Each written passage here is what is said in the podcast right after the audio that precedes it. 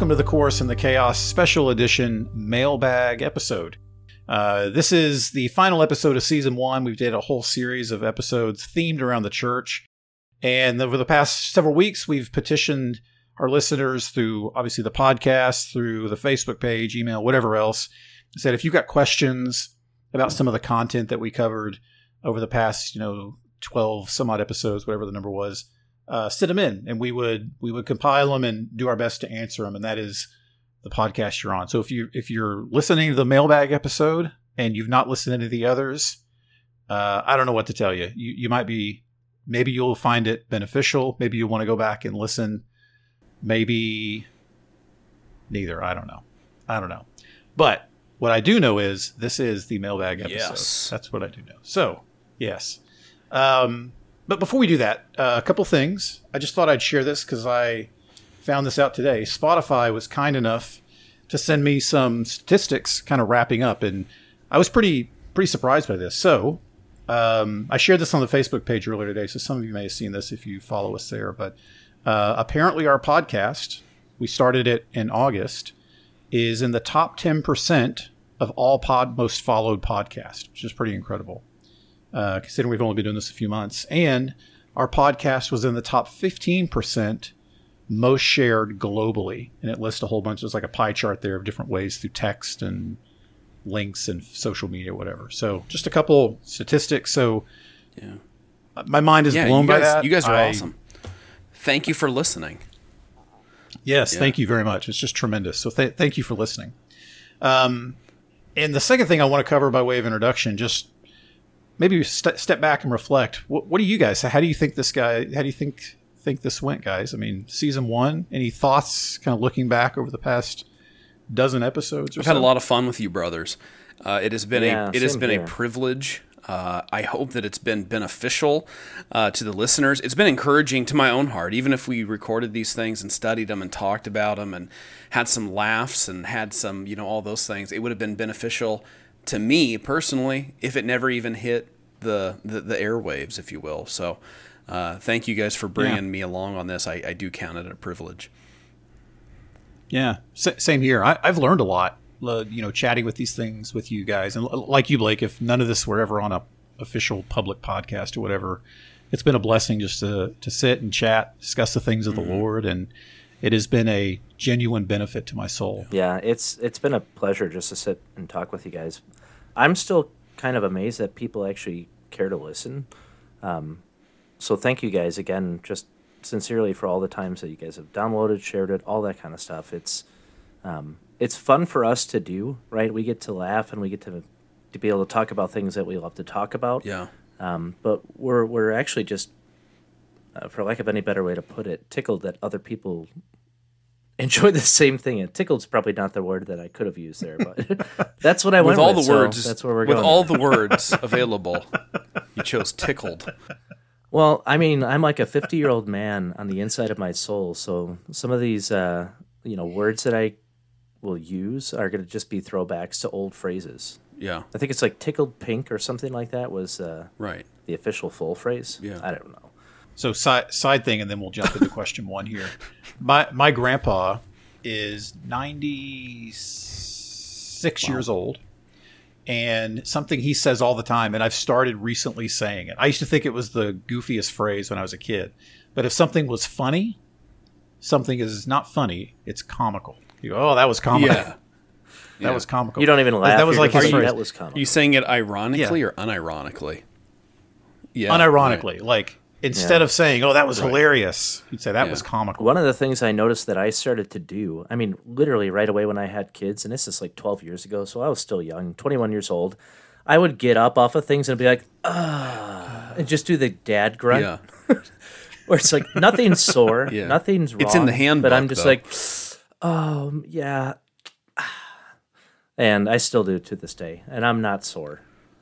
But it's just like a, a force of habit at this it's point. all now, a big show I've- I've- yeah, I've coasted into Yeah, that's pretty common. and now your children have started yelling we know you're not in pain dad that is a great segue to question five one. minutes in Great segue. yeah. Seg- question one comes from, and I'm some of these names. So if you sent, oh, let me say this: if you sent the question in through email or through a message, I just assumed you might want the question to be anonymous, so we're not going to say your name. If you posted it on the public public page, um, I'm going to assume Yeah. you don't care. If you subscribe to our premium content, um, we'll release the names. you get all the names in the premium content. Um, question one comes from, and if I say your name wrong, I'm sorry. It's Omelet Blake's fault. Uh, Bradley Bergen. Bradley asked, "What can a pastor do to avoid burnout?" And I guess, I guess the question for for the pastors: How do you get burned out working one day a week? Yeah. I don't. I mean, it's pretty tough. When I get up and preach on a Sunday, I'm literally just winging it Yeah. the whole time. You got to So- just let off the. That's the first Yeah. time I've even looked at that passage. Right. Yeah, my que- my comment was a joke, by the way. I hope somebody laughed. Uh, but I'm going to let the pastors respond to that because I am not a pastor and I work five days a week, not one. So Right. I'm not. Really, Jack, we should be asking how job. Jack doesn't burn out working a full week. So I'm going to let you guys respond to this. So what what can you what advice can you guys give? The uh, the statistics on pastoral burnout are wild. I mean, just wild. How many men just say, "I'm out. I'm, I'm dipping," uh, for for various reasons. So this is like a huge subject uh, that we can't possibly, uh, you know, that we can't possibly describe just even one podcast. I don't think we'd have to dedicate a whole episode to it. Uh, and then the other really thing is Grayson and I are both young guys, uh, relatively, and then so also relatively we've been in ministry uh, shorter amount of times. I mean, we haven't put in Yeah, 50, 60, 70 years. So I wouldn't describe myself. I've even been in less time than you. Yeah, so I wouldn't describe myself as burnout, and then Grayson I know isn't wouldn't describe himself as as burnout either. And so a lot of this is just from what we know, what we've been told, what we see in Scripture, what you know wiser men than us that have gone on further down the path than us have warned us about. Um, I'm sure you've experienced that, Grayson. Like guys, Yep. you know, giving you know advice of like, hey, you need to, you know, these are some things you need to watch out for, and all of that. So, do you want to start, Grayson, or do you want me to? Um, I can give a, a quick couple ones, and just ones that I found uh, helpful for my own pastor. Um, right, uh, he has one of the big things is he's just said you build in specific time where you can rest. You know, it doesn't have to be on a Saturday or a Sunday after you get done preaching. You know, because oftentimes what happens is people get freed up on the weekend, and that's when they're free to meet, or in the evenings. Um, but you have to work around that, and you have to be able to work with your family in that too, if you have one. So his point of counsel was just find those days that work for you well, and actually build in intentional rest and build in that family time. Um, I mean, we we know that principle comes straight from Scripture, right? God created and then He rested. Uh, so my my point is simple with that too. If you're a pastor, you're going to be working a ton of hours. They're going to be crazy hours, oftentimes.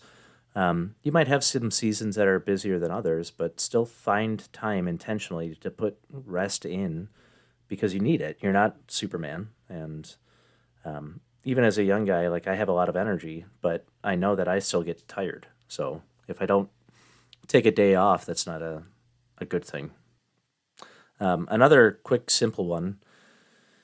This one's just more practical in terms of reading. So you read a lot of books, you're going to be listening to a lot of material. Um, my free, cheap advice is if you can find something engaging fiction wise that you enjoy, to intersperse that in between those things. Um, it was a tip that I picked up in seminary where, I mean, you're spending four five, six hours at a crack in a single book, and I would just take 10 to 15 minutes at a time, open up a, a book of fiction, and read that for a little bit. And it was almost like a reset to where I could go back to my heavier books and start reading again. And I found that just helped break it up a bit. Um, other times I'd get up and do some push ups or go run around the gym, whatever it took to just get my mind off of the books for a little bit, and then I can go back to it. Because oftentimes you're under a crunch. Um, you know, let's say you're preparing a sermon, you've got a funeral the same week or a wedding that same week, um, counseling issues that are creeping up. It can be hard sometimes to just literally plant your butt in the seat and process a a sermon that you're working through for 10 hours straight. Um, So find something that you can break it up a little bit in small chunks. That's just a practical tidbit. Yeah. So those are just two quick ones. Blake, what do you what do you have? Uh, I've got a uh, eight point sermon actually. Yeah, well, I'm trying to keep it short. I'm not. All right, here we go. They're like, oh boy, that that was short from him. so a couple of things, and again, I, I, know Grayson would agree with these things as well, and I and I am in agreement with what what Grayson said. Um, again, just things that we that we have heard, and then we are implementing and passing on to others. So, number one thing, and this should go without saying, but unfortunately, it's not, is you need to have a vibrant personal relationship with Christ. It is so easy for you to open up God's word with the mindset of I am I have to prepare a sermon here or I have to prepare a lesson here and to actually open God's word without asking God, what would you have for me in this? Not, you know, not necessarily looking for uh, the, the structure of the text or how you can pull three bullet, you know, alliterated bullet points out and things like that, but actually to say, God, change me through your word. And I think it's very important that you open up God's word and you get into God's word apart from the normal study that you have to do. And so I have put that into practice. Uh, and I have found that to be very, very, very beneficial, along with, of course, studying the passage that I'm preaching on uh, that week. Um, I was told by a church planter uh, by the name of Claire Jewell. Claire, if you're listening, I can't believe you're listening, but thank you for being here. Uh, Claire told me years and years ago the best thing that you have to offer your church uh, is not your talent, it's not your personality, it is a healthy relationship with Christ. If you have a healthy relationship with Christ, uh, that will be one of the primary benefits of grace uh, to your local congregation as a pastor. Uh, also, uh, you also need to assess um, if you're if you're getting into where you feel like you're starting to get burnt out. Uh, there does need to be an assessment of uh, sinful, potential sinful attitudes in your own heart. So maybe, uh, dear brother, you have a martyr complex. Uh, maybe you view yourself as, as irreplaceable, and so you have to get all these things done because nobody else is going to do it. Uh, maybe there are some uh, sinful points of, of despair and, and things like that that are dragging you toward burnout that actually are just attitudes that need to be uh, actually dealt with. Um, avoiding burnout, you you need to learn to say no. Um, this is particularly difficult. Uh, I I think if you're in a small church and there's only you know one elder, if you're like the primary you know preaching pastor, you're the one guy on staff things like that. There can be a lot of pressure uh, on you to uh, go along with you know different ideas and things like that. And lots of people will come up to you and they'll have different directions they want to go, different things. Um, and and learning to say no is a good thing and it's a right thing. Uh, I remember when I first started, I had a guy uh, come up to me. He said, "I really think we should start a Spanish ministry." You know, spoiler alert, I don't speak Spanish. And coincidentally, this guy didn't speak Spanish either, you know. And I was like, yeah, you know, that's kind of actually that's that's kind of a cool idea. We have lots of Spanish folks in our community. You know, let me let me think about that. So I saw this guy the, the next week, and he asked me, um, "What steps have you taken toward the getting the Spanish ministry started?" And I'm like, uh, 0.0 steps. I mean, I don't know. I didn't know that we had voted on, you know, getting this thing, getting this thing going. and so actually being able, um, when things come up, being able to say no, uh, protecting your time, which Grayson, uh, you know, brought up, you know, protecting time with your family, uh, protecting time to study, protecting time to rest. You can't do everything. And you need to remember that you're not God. You can't do everything.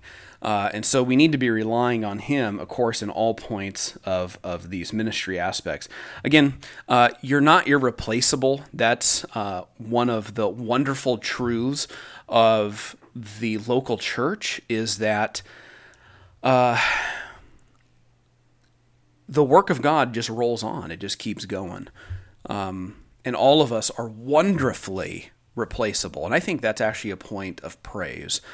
That if I'm going to get, if I get hit by a truck tomorrow, which I hope does not happen, um, this is where you insert. By the time that this podcast was released, Blake was indeed hit by a truck. um, no, um, you know that that the work of of Christ continues to go on in our community. So you're not irreplaceable. You're not the only guy. Uh, you need to learn to delegate, which is can be a scary thing, of course, uh, because when you hand something off, there's always the risk that someone will drop the ball uh, and things like that. And so, moving beyond uh, having to have your fingers in everything and delegating and letting people actually serve and grow in ministries and coming alongside them, it's difficult. Surely, it's difficult, uh, but it can also be very rewarding. Um, it's important to have friends uh, people that you can talk to about the things that you're struggling with. Um, other, you know, brothers in ministry, if you're not connected, I would say seek them out. Uh, that you can actually have uh, a frank conversation with them without fear of uh, it being thrown back at you. You can lay your heart before them. They can be praying with you. They can be encouraging you. They can even be rebuking you uh, if need be. And so, a good godly friendship, of course, is important. And, uh, you know, we need to be looking to Christ, again, as our primary example we see Christ doing all kinds of things in ministry. Uh, we see him sacrificially giving of himself, but then along with that, uh, you see Christ breaking away and praying. You see Christ yep. breaking away and resting. You see Christ doing all of these things. And again, if Christ is doing that, then am I more righteous than Christ, where I would say, well, I can't rest, or I don't have time to pray, or something like that? That's crazy person talk. Don't say that. Uh, do what the Master does, and uh, be wise in your time, and then obviously seek God's will in everything you do. So that's all yeah, theoretical a, young pastor talk in there. well, a, a key component my pastor has talked about multiple times is literally just being able to raise up more leaders too. Yeah. So as you get other faithful men around you, uh, other faithful elders, other faithful servants, um, you get key people in ministry positions that could lead and delegate it as well. Yeah. It makes everything else much much easier. Right. So then you're able to keep your fingers in something in terms of having a pulse on it. Right. But you don't have to worry about every little detail. Oh, now yeah, the copier right. is jammed. Or, right. Right.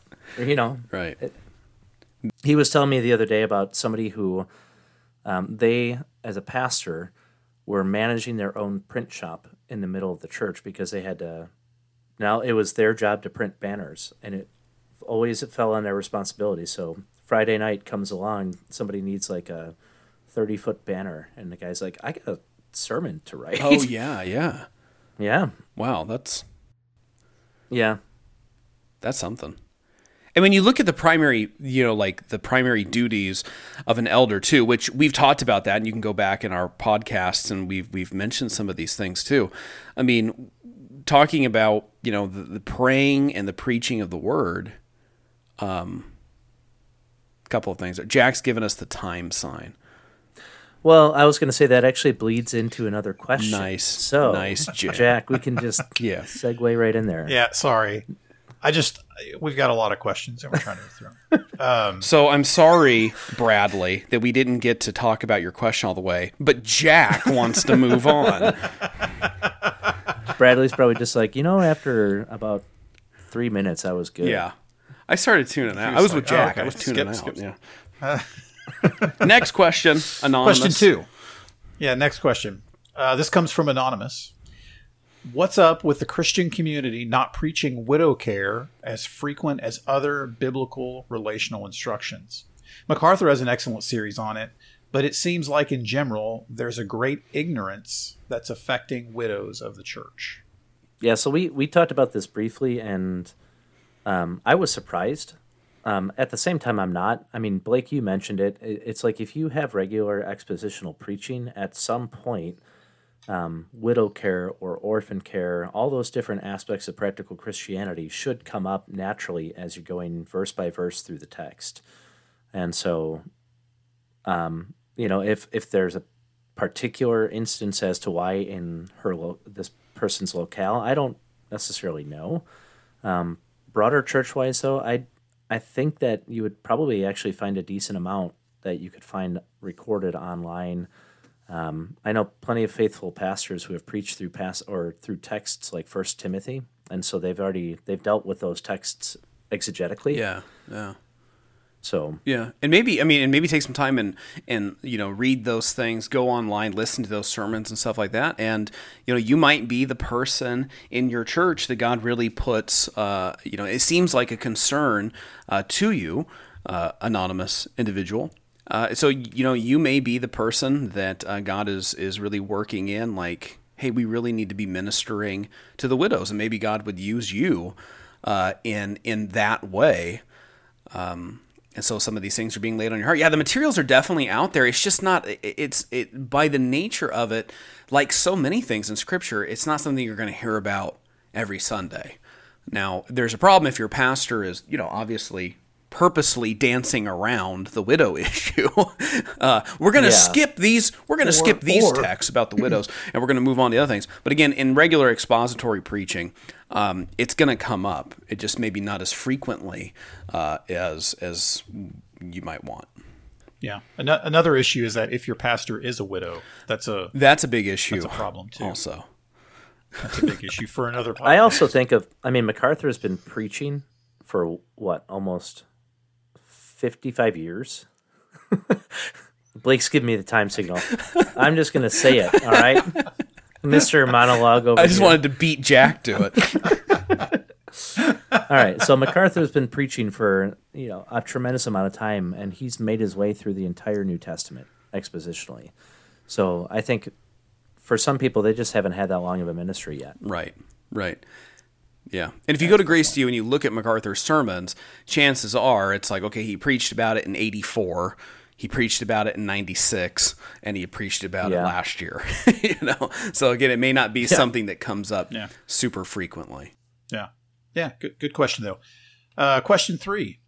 Uh, I thought this was an interesting question. Is and it comes from Sean Meadows underscore fifteen seventeen.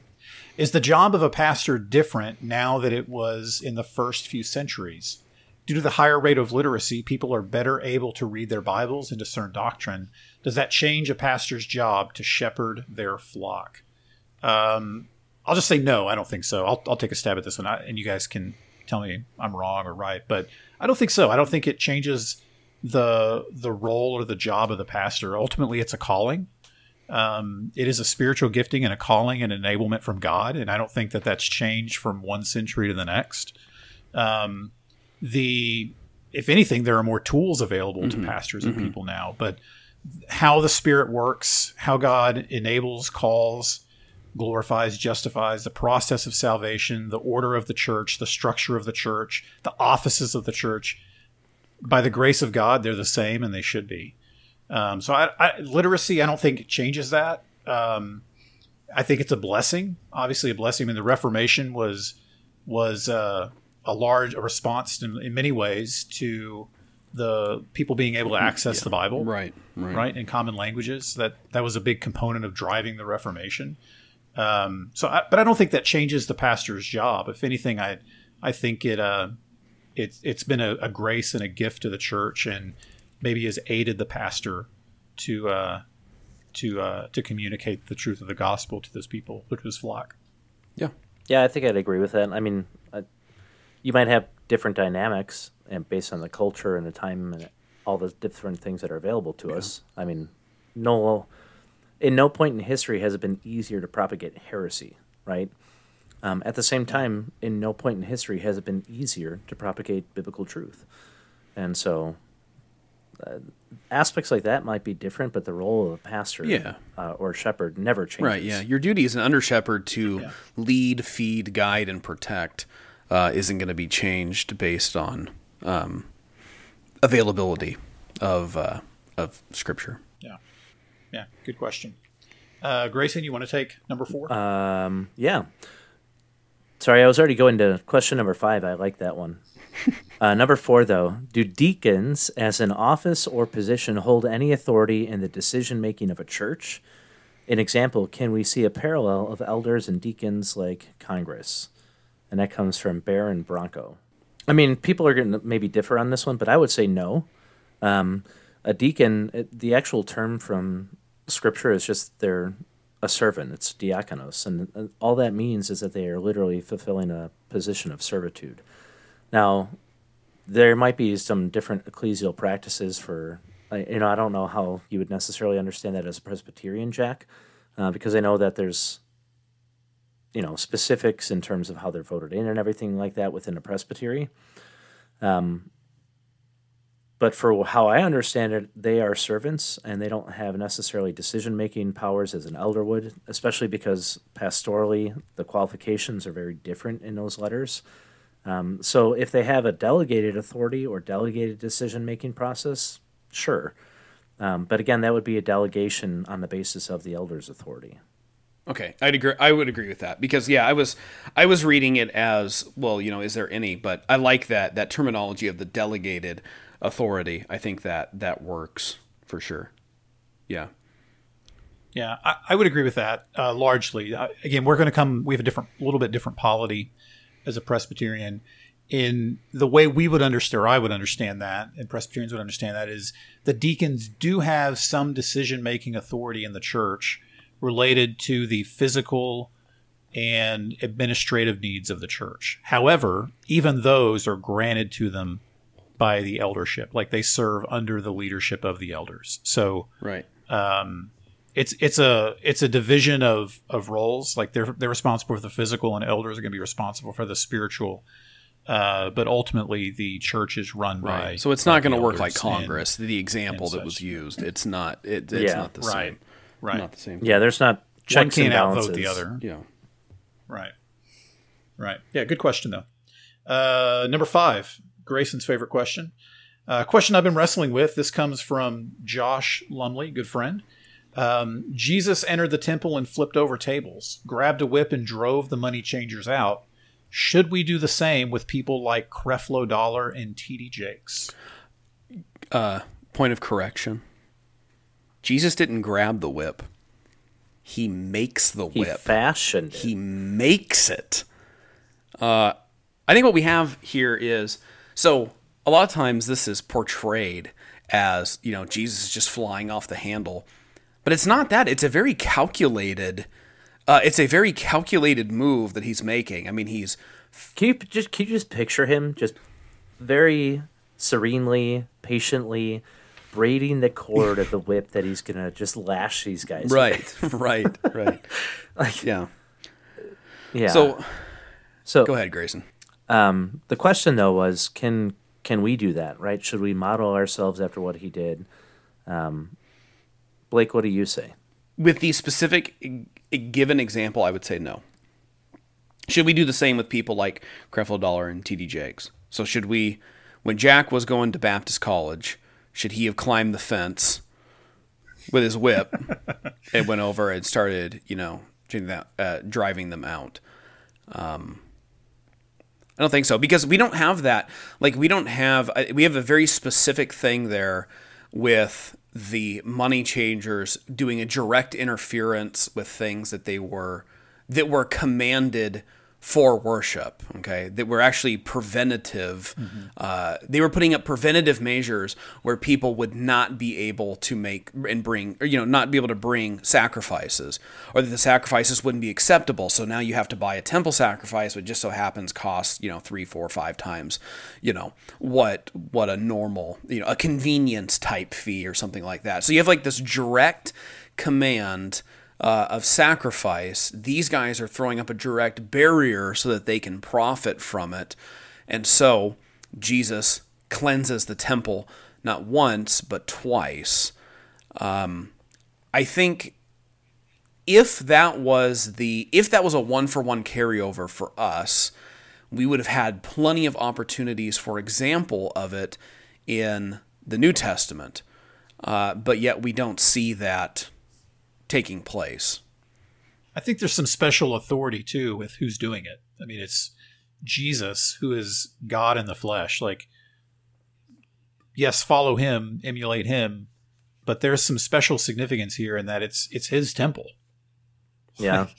you know, I I think there's some I don't know.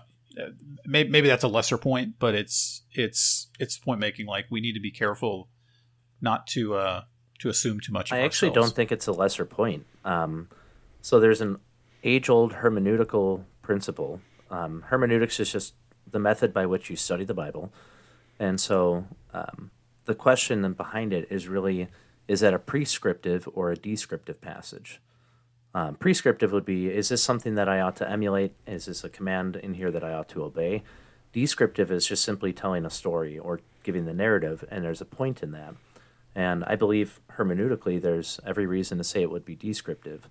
That Christ is coming into the temple, he's had it up to high heaven, so to speak, with these money changers, and he's going to, as God himself, drive them from his Father's temple because that's his whole business on earth is to glorify the Father.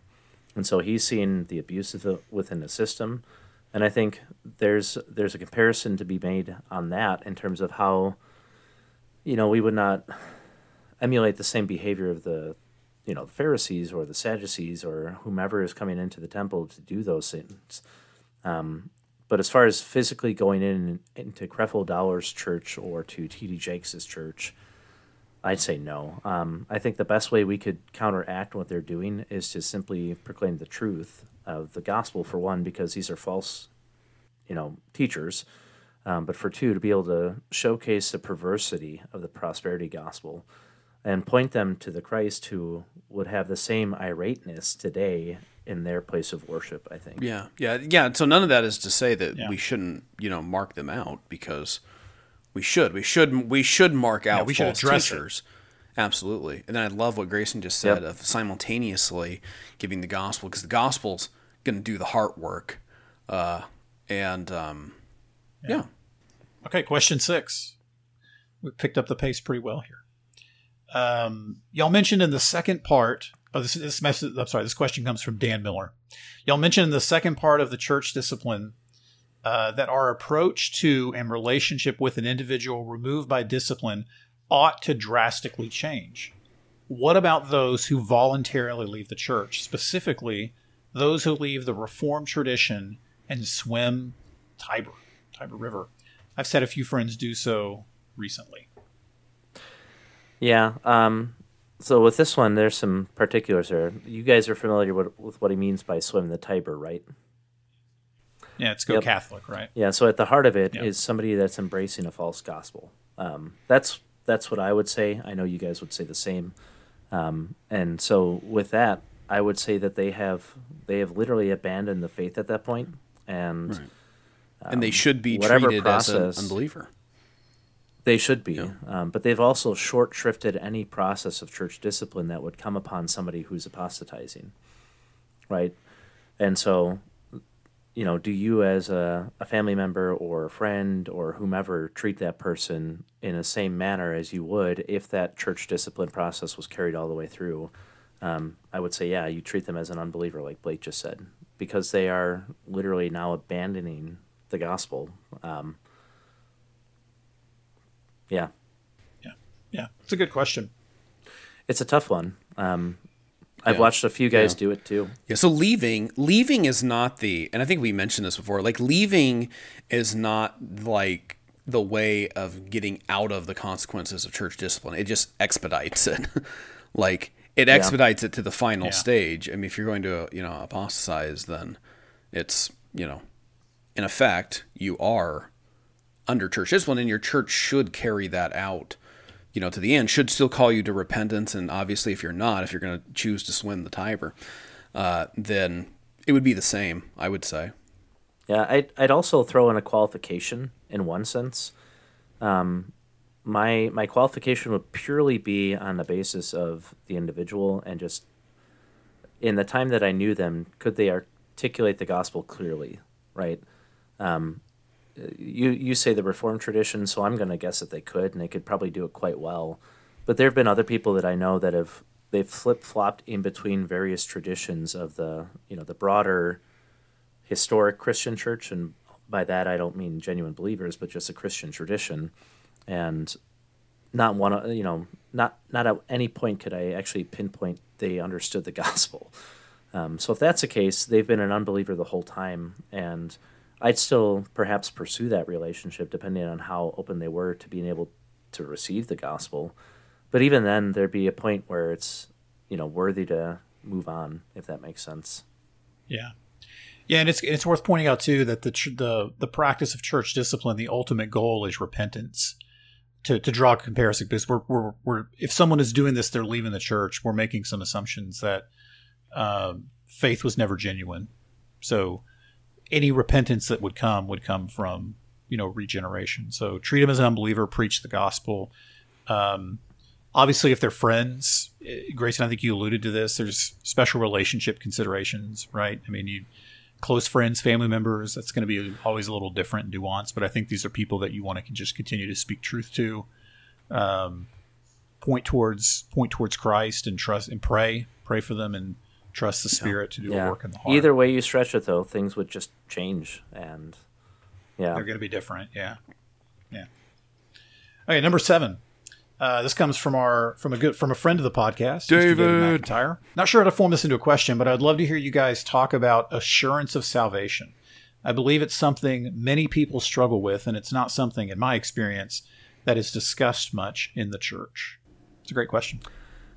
Interestingly, um, I was teaching the fundamentals of the faith class tonight, and we were actually talking about this very thing. We the lesson was on the sovereignty of God, but what that ultimately boiled down to was that um, we can confidently rest in the assurance of our salvation, knowing that God has foreordained all of these things to take place for those who are genuinely in Christ. Um, there's there's different things that you could look to in terms of being able to, you know, there should be an inspection of genuine fruit at some point in your walk if you're a Christian. And that's not saying your obedience saves you, but it is saying that genuine salvation results in obedience. So fruit should be there.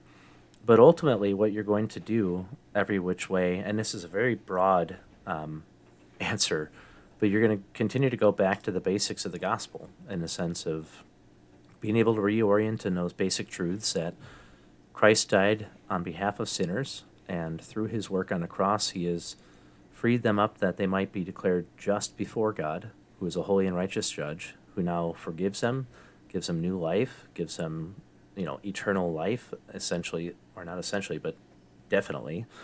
And uh, christ himself rose from the dead. And if, as long as those bare facts are hoped in and believed um, then we have every reason to have assurance that our sins are genuinely forgiven and so my basic counsel to people is always go back to the very first thing that you believed and remind yourself of those simple truths and then start to apply all those different passages in terms of the indicative reality that's born out of that. So if you have genuine faith in Christ, what does Christ promise all throughout the book of John, but that he will not lose one whom the Father has given? Mm-hmm. Now, that's not a, a huge, robust answer, um, but that's my basic way of counseling people who tend to struggle with that, if that makes sense. Yeah, I'll, I'll add too, if there's struggle, like if, if there's genuine concern that you don't have faith, like if this is this bothers me, I'm really worried about this. If there's struggle about not being in God's favor and forgiveness in Christ, I would say that's generally an indication of life. Because someone someone outside of God, not all the time, but someone outside of God's grace, someone saving grace, meaning they're not they have they want nothing to do with the gospel, they want nothing to do with church. Typically those people are um, you know, haters of God. Like they they want nothing to do with the church. They have no concern for their soul. Um, they are content to to be and live in sin. Uh, so I'd say if if if there's if there's concern about assurance of salvation, that can often be an indicator of of that that level of concern can be an indicator uh, of uh, of life. Yeah. I mean, I would agree, I would agree with those things. I mean, generally, if somebody comes to me and says, you know, how do I know that I'm saved? I kind of there's kind of like a tripod uh, in Scripture, I think that that holds uh, assurance that first thing uh, does the Holy Spirit bear witness with your spirit that you are indeed uh, a child of God. This Romans eight sixteen. I mean, which I do think is as simple as asking, "Do I know Christ?" you know, Yes or no? I mean, what is my only hope in life and death? Uh, that I'm not my own, but I belong to God. What is my only hope for salvation when I stand before God?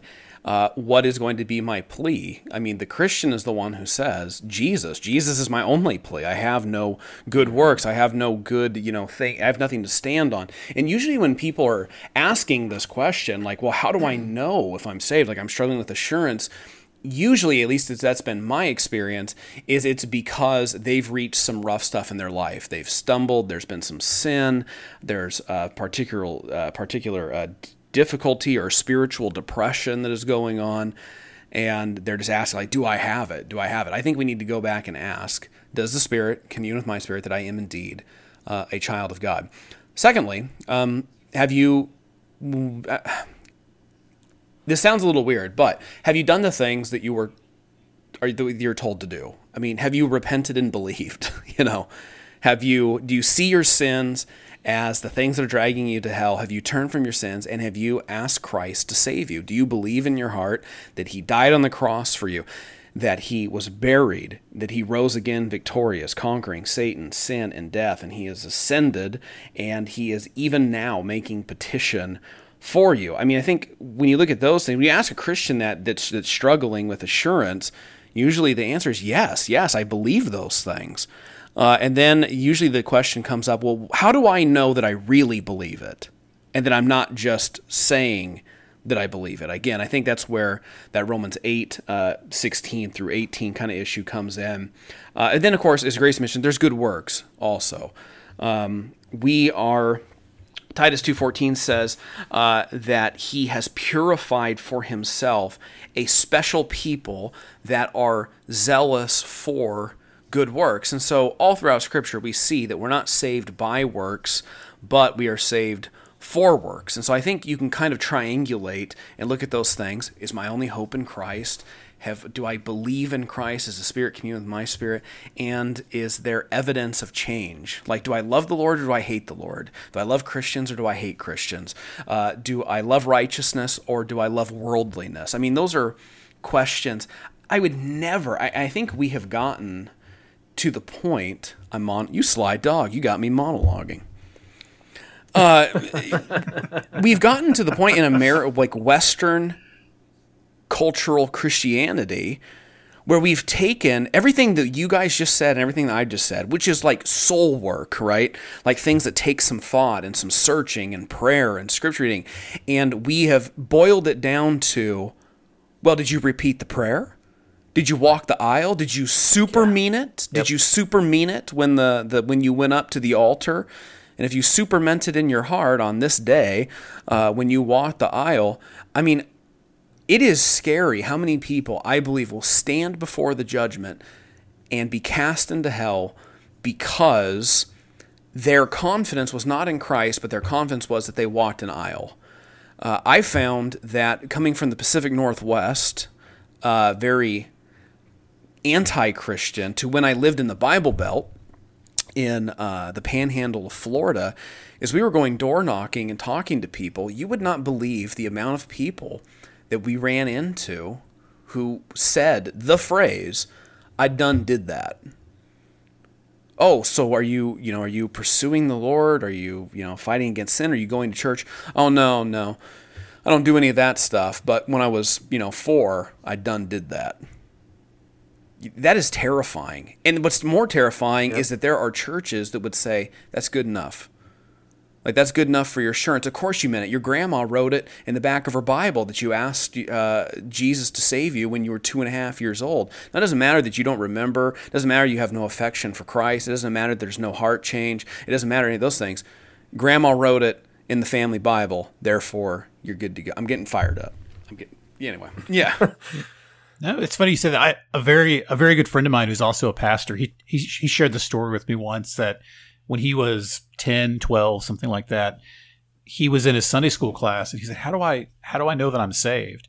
And his Sunday school teacher took his Bible, opened it up, and said, "Right here, it says yeah. here's the date that's that scary. You're. That's a, that's a business, especially when you when you read the it testimony yeah. of so many believers who, for months, months worked through. I mean, I think of the conversion of of um, of Bunyan I mean, I think his own testimonies, it, like it took months of digging and conviction and soul searching and and turmoil and all of these you know spiritual things that he's going through.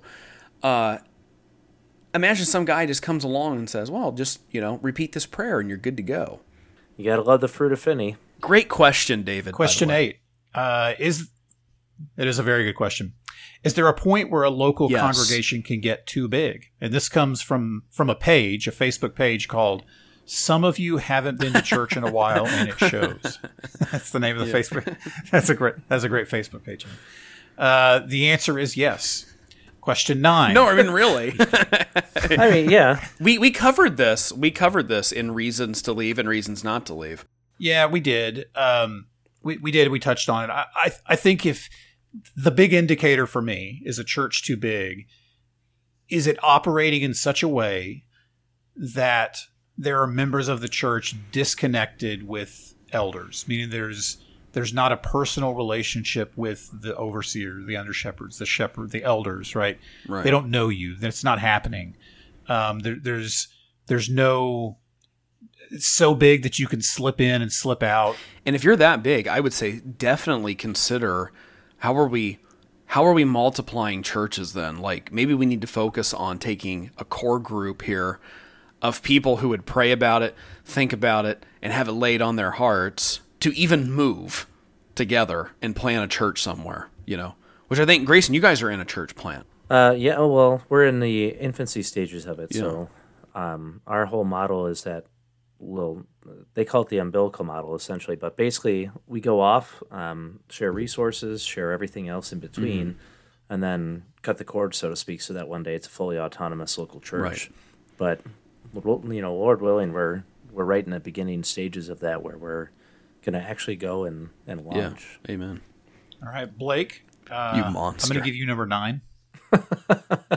Number nine. we should uh we we should be intentional about keeping this one short because I know we're all well no no no we're all going to disagree on it in one sense or another I think but we could actually take this as a like if we go back towards our own differences and things like the Lord's Supper baptism all of that I think we should hit at some point because this is a subject where we truly have three different views. Yeah, and if we can get through question nine, maybe, we'll have a season. This could two. make it or break it, people. You ready? this is huge. the pregnant pause, the anticipation. It's terrible. I hope it will last. question number nine from Kristen Kava. Thank you for this question, Kristen, because this is um, it's it's it's something to think about for sure. Wine versus grape juice in communion. Should wine be proved, or is that quote unloving? If so, should grape juice be provided alongside, or is that unlawful? Um, short answers. Go. I have no problem with doing them side by side. I don't either. Fruit of the vine, wine, grape juice. I think it's okay. I think wine is the more correct interpretation because there's a lot of significance in wine and Blake's face. like I said, if we This get is through where we this need a question, we'll make a season podcast. two. Um, yeah, uh, Blake's just shaking his head. Um, I think wine is is more biblical, but I don't think it's necessarily wrong to have grape juice alongside. So that'll be my short answer. You and I are actually are closer than uh, we're pretty much on the same page with that. I think how we view the supper would be different. Right, but- right. That's where your difference. Yeah. Um, I would say that juice is absolutely the preferred. Absolutely. And why would you say that? because I'm a teetotaler. So we can have. I've mentioned this before. We and I think this would make a good a good podcast. Uh, but I don't want to. You see, the, you, okay. I don't want to blow it up. All right. Yeah, he's already, he's already like, wait a minute, I'm about to go. No, again. no, no. I don't want to. I don't want to blow it up. This is something that we have a disagreement on. Uh, I know. I realize I have a minority view uh, on that, and so I'm happy to uh, have that conversation. But we just You can check it out on our premium free on our premium content.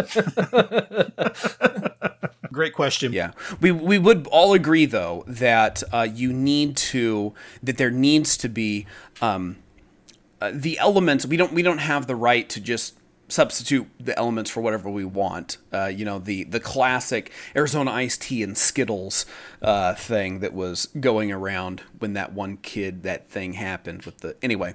But you know what I mean. Like, but we can't just say like, okay, this is gonna be you know this week we're gonna have brownies and coffee for communion.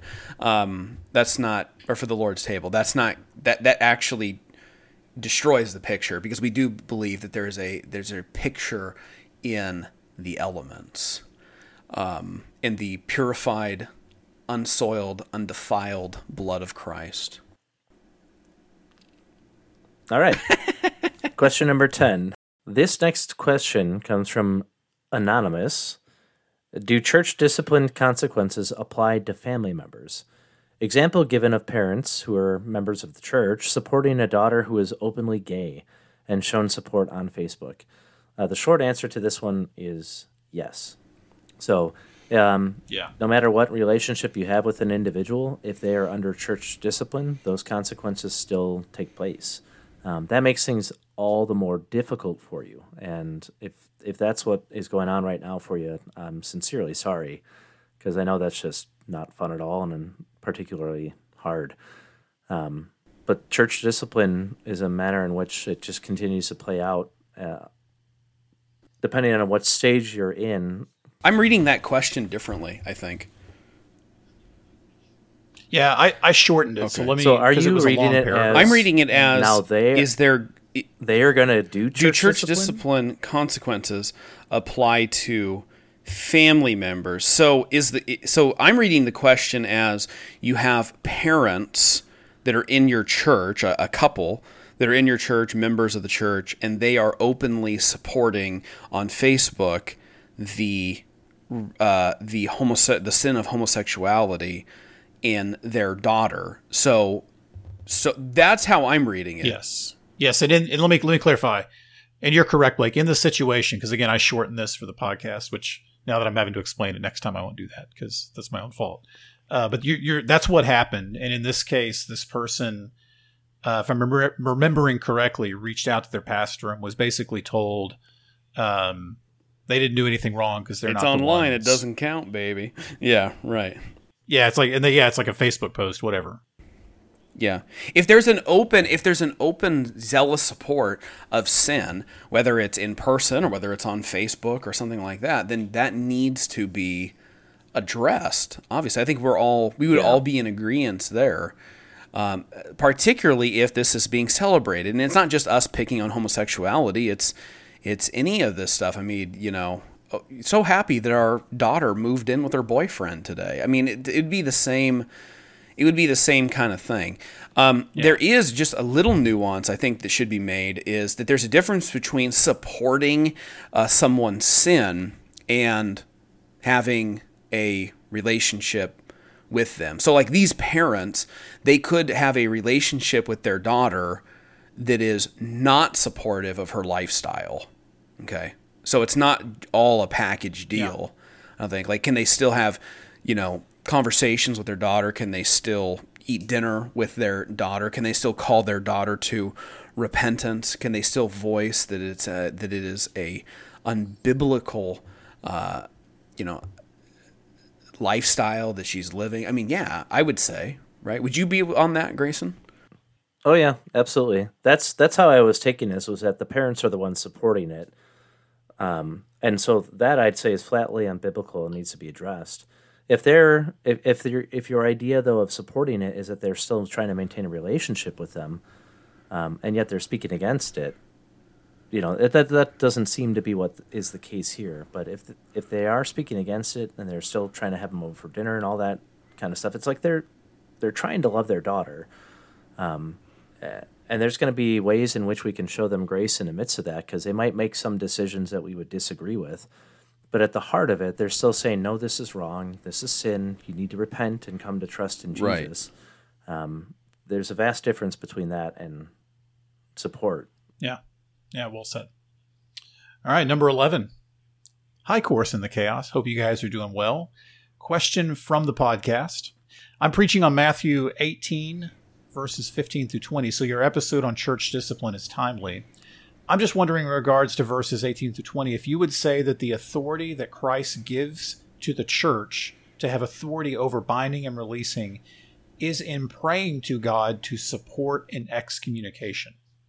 I'm not sure what else it could be if not that. If this is the case, is the agreeing in any matter and being answered, verse 19, only in regards to a church discipline issue, like asking God to restore an outcast who has sinned but repented. And I, if we want to, I, I yeah, read it. Put down Matthew 18 there.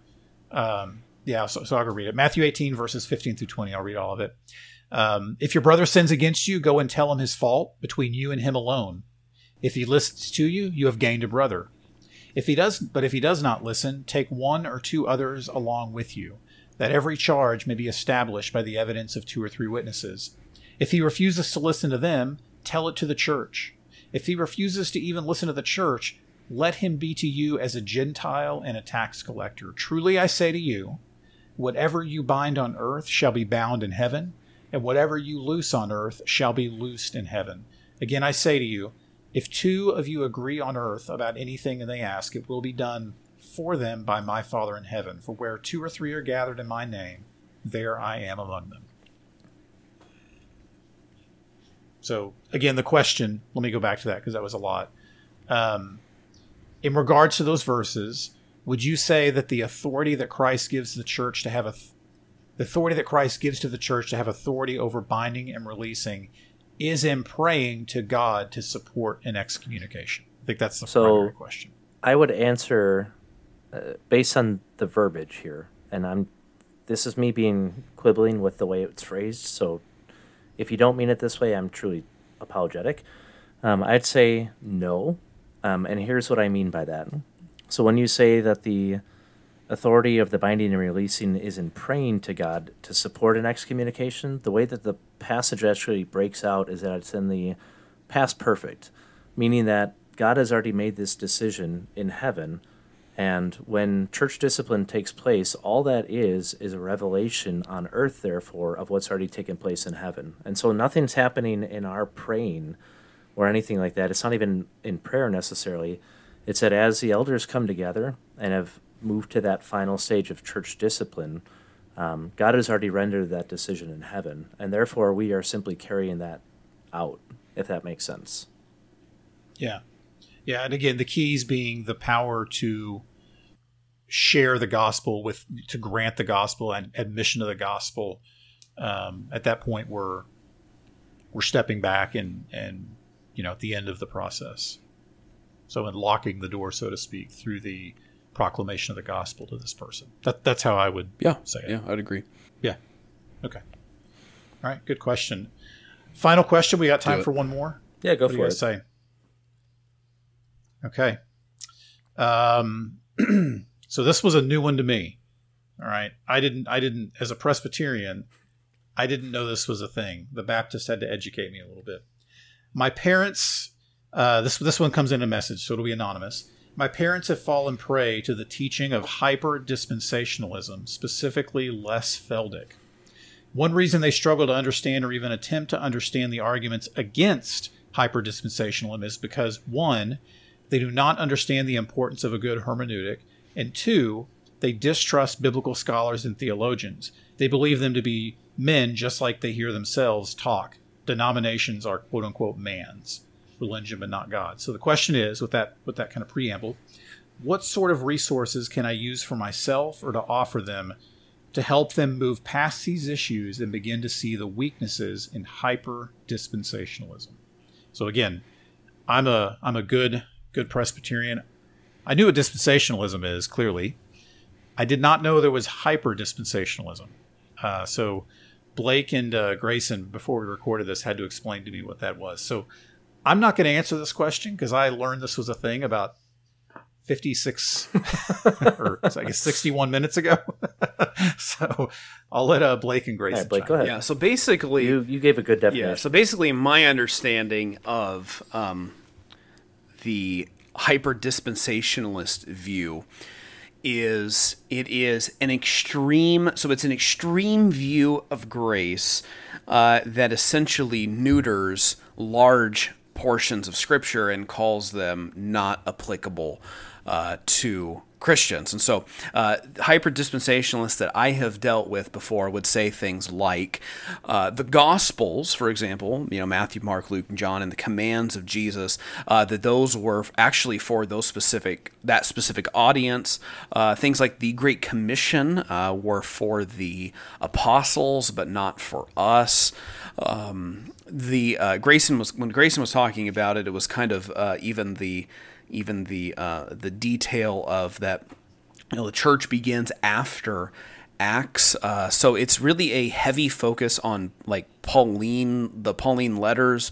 Um, there's again, my experience with it has been uh, that it's a it is an ultra that it's an ultra grace kind of aspect. So you would never bring in like even things like the moral law repentance uh, doesn't really have a place uh, in that area. It's super weird and it really does smack of uh, it, it's very it's very culty. Um, and then of course with les feldick um, even saying everybody else got it wrong you know nominations are wrong uh, you know I've got the proper interpretation, unique in history. Um, again, because you don't see a hyper dispensationalist view playing out anywhere in church history, and so I would say, I would say, um, I was also made aware the other day that my catchphrase is "I would say," and I just said it like four times, and I told myself, I promised myself I wasn't going to say it, and here I am. You know, I didn't say mine once. What is yours? You really hit the nail on the head. Oh, got him. Yeah, right, right. You've got a lot more control, Grayson. Yeah. Uh, yeah. But as far as resources go, I don't have. I, I'm, I'm lamenting not getting this question until recently because this is a serious issue. Like it is, it is a serious error um, to take scripture and to cut it up and say that certain parts are essentially useless. It's also very scary when you have uh, a a very minority branch saying we've got it, everybody else has has got it wrong. Uh, I am sure that there are resources online. Uh, to help you through that, it's such a small, it's such a minority view um, that those resources may be kind of hard to come by. But again, one of the graces of living in our day and age is the internet is full of all kinds of um, things that could be helpful in that regard. This is going to sound like a very spiritual answer, and I don't mean it in that way at all. I don't ever mean to be um, spiritual, but this is going to no, sound no, no, no. It sounds like right? that sort of spiritual, where somebody's like, "Hey, can you help find me a resource?" yeah. And you're like, "The Bible." Just go to the Bible. Yeah. Um, well, earnestly in this case simply because of their trepidation to weigh into anything scholarly. I think handing them a book is going to be counterintuitive in many right, ways because right. they're going to look at, at it and just dismiss right. it. I'm and thinking so books for my, anonymous though, for the child of these yes, two people. Okay, for It'll them, help equip yeah, them, them, understand the position, and then counterpoints to the position. Sure. Um, for them, there there's not I don't think I've run across a an actual printed book then. Um, I know that Monergism has some stuff on it, monergism.com, and then also uh, gotquestions.com has some stuff on it as well that's pretty helpful. They're broader overviews. You might also look into Christian Apologetics Ministry. I think it's called CARM. Um, they've got some really good stuff, so they might have some sections on there as well those are just three websites where I think you'll find more of a popular level, um, helpful kind of breaking down of what it is and how to address it. At the end of the day, um, I'm a big fan of taking people's own texts and working them against them. And so what I mean by that is, simple. So like if I engage with somebody who's an Arminian, right? I, I hold to a Calvinistic doctrine. I will actually have them pick their best passages, and this is all um, freely stolen from my own pastor. And I will sit down and go through those passages and we'll look at the text together and I'll just, we'll exegete it. And what I'll actually get them to do over a period of time, at least if they're honest and will say what's in the passage, um, is that that passage doesn't mean what they're now making it to mean. And so I would do similar things in this position if I were in that position myself. Um, I would just go to those passages and say, let's look at the context and let's actually look at the passage itself, and we'll take it apart and break it down verse by verse and every bit of it. But what I'm doing all the while is asking them questions on what does the text say rather than telling them what I believe it says or having them tell me what they believe it says. I'm already cutting past all of it simply for the sake of saying, let's just look at the text. Uh, because if we can't do that, then I don't think I can have a genuine conversation with them because that's that's all I have at the end of the day. And what I want them to do is to look at the text and at at the very end of it, if they're still convinced of their position and yet they look at that text and say it doesn't say what they believe it said, now they have one less text they can go to. And then we just do it until we've gone through all their different favorite verses. Oh, your your big task though with your parents is going to be getting them to see that all of Scripture is good for us today. Um, yep. You know, when it gets to things like I'm sure you've had the conversation, you know, the baptism conversation. The hyper dispensationalists would say that there's the baptism is not for today. Um, because it's not, you know, Paul didn't come to baptize after all. So baptize, baptism is its own thing, which is not for us. Um, g- convincing them, convincing them that the Gospels, that the early parts of Acts, uh, and all of those things uh, are good for us today are going to be a key factor. And I wish I had a, a simple recipe to give you on well, this is how you this is how you go about doing that. Um, but unfortunately, I don't I don't have that. So there's, so there's my yeah. Well, yeah, we don't have an answer. Yeah, yeah. so there you go.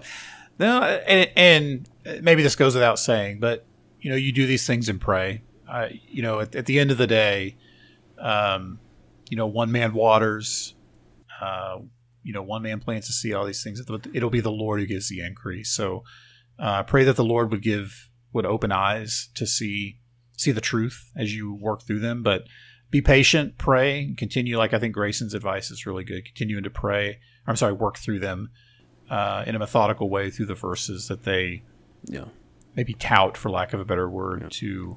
At the same time, don't lose heart. So. Um, remember that God works through the Spirit and His Word, and so where you and I may fail in all these different ways, and where somebody might be just stiffened against us, um, the power still belongs to God and His Word. And so continue to trust in the authority of God's word and continue to bring that to bear because you don't know when or if the Spirit will be pleased to finally just let things click into place for them. Yeah. Yeah, well said. Well, that's we are out of time and out of questions. So we did it, guys. We completed season one of a podcast. I'm excited for season two. Yeah, yeah. So uh, so for listener, if you've still listening, uh, we are brainstorming ideas for season two actively. We've got some good ideas, uh, but likely we'll take a few weeks off and uh, kind of reset. But we'll be back probably after the first of the year with uh, with season two. Perhaps we'll have a couple bonus episodes scattered in there at some point on you know things that come up um, as as as it does. So. Uh, thank you again for listening. We'll see you guys next season. Lord willing. We'll see you in a whole year. Uh, you gotta you gotta throw it up with the dad. yeah, right. See you next year.